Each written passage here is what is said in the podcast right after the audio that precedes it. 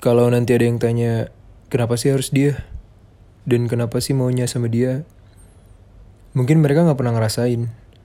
Rasanya dimiliki dan memiliki dalam waktu yang bersamaan. Dan mungkin mereka juga gak pernah ngerasain. Gimana rasanya disayang, dijaga, dan dirawat oleh seseorang yang rasa sayangnya itu jauh lebih besar daripada diri kita sendiri. Ya, mereka gak akan pernah tahu itu.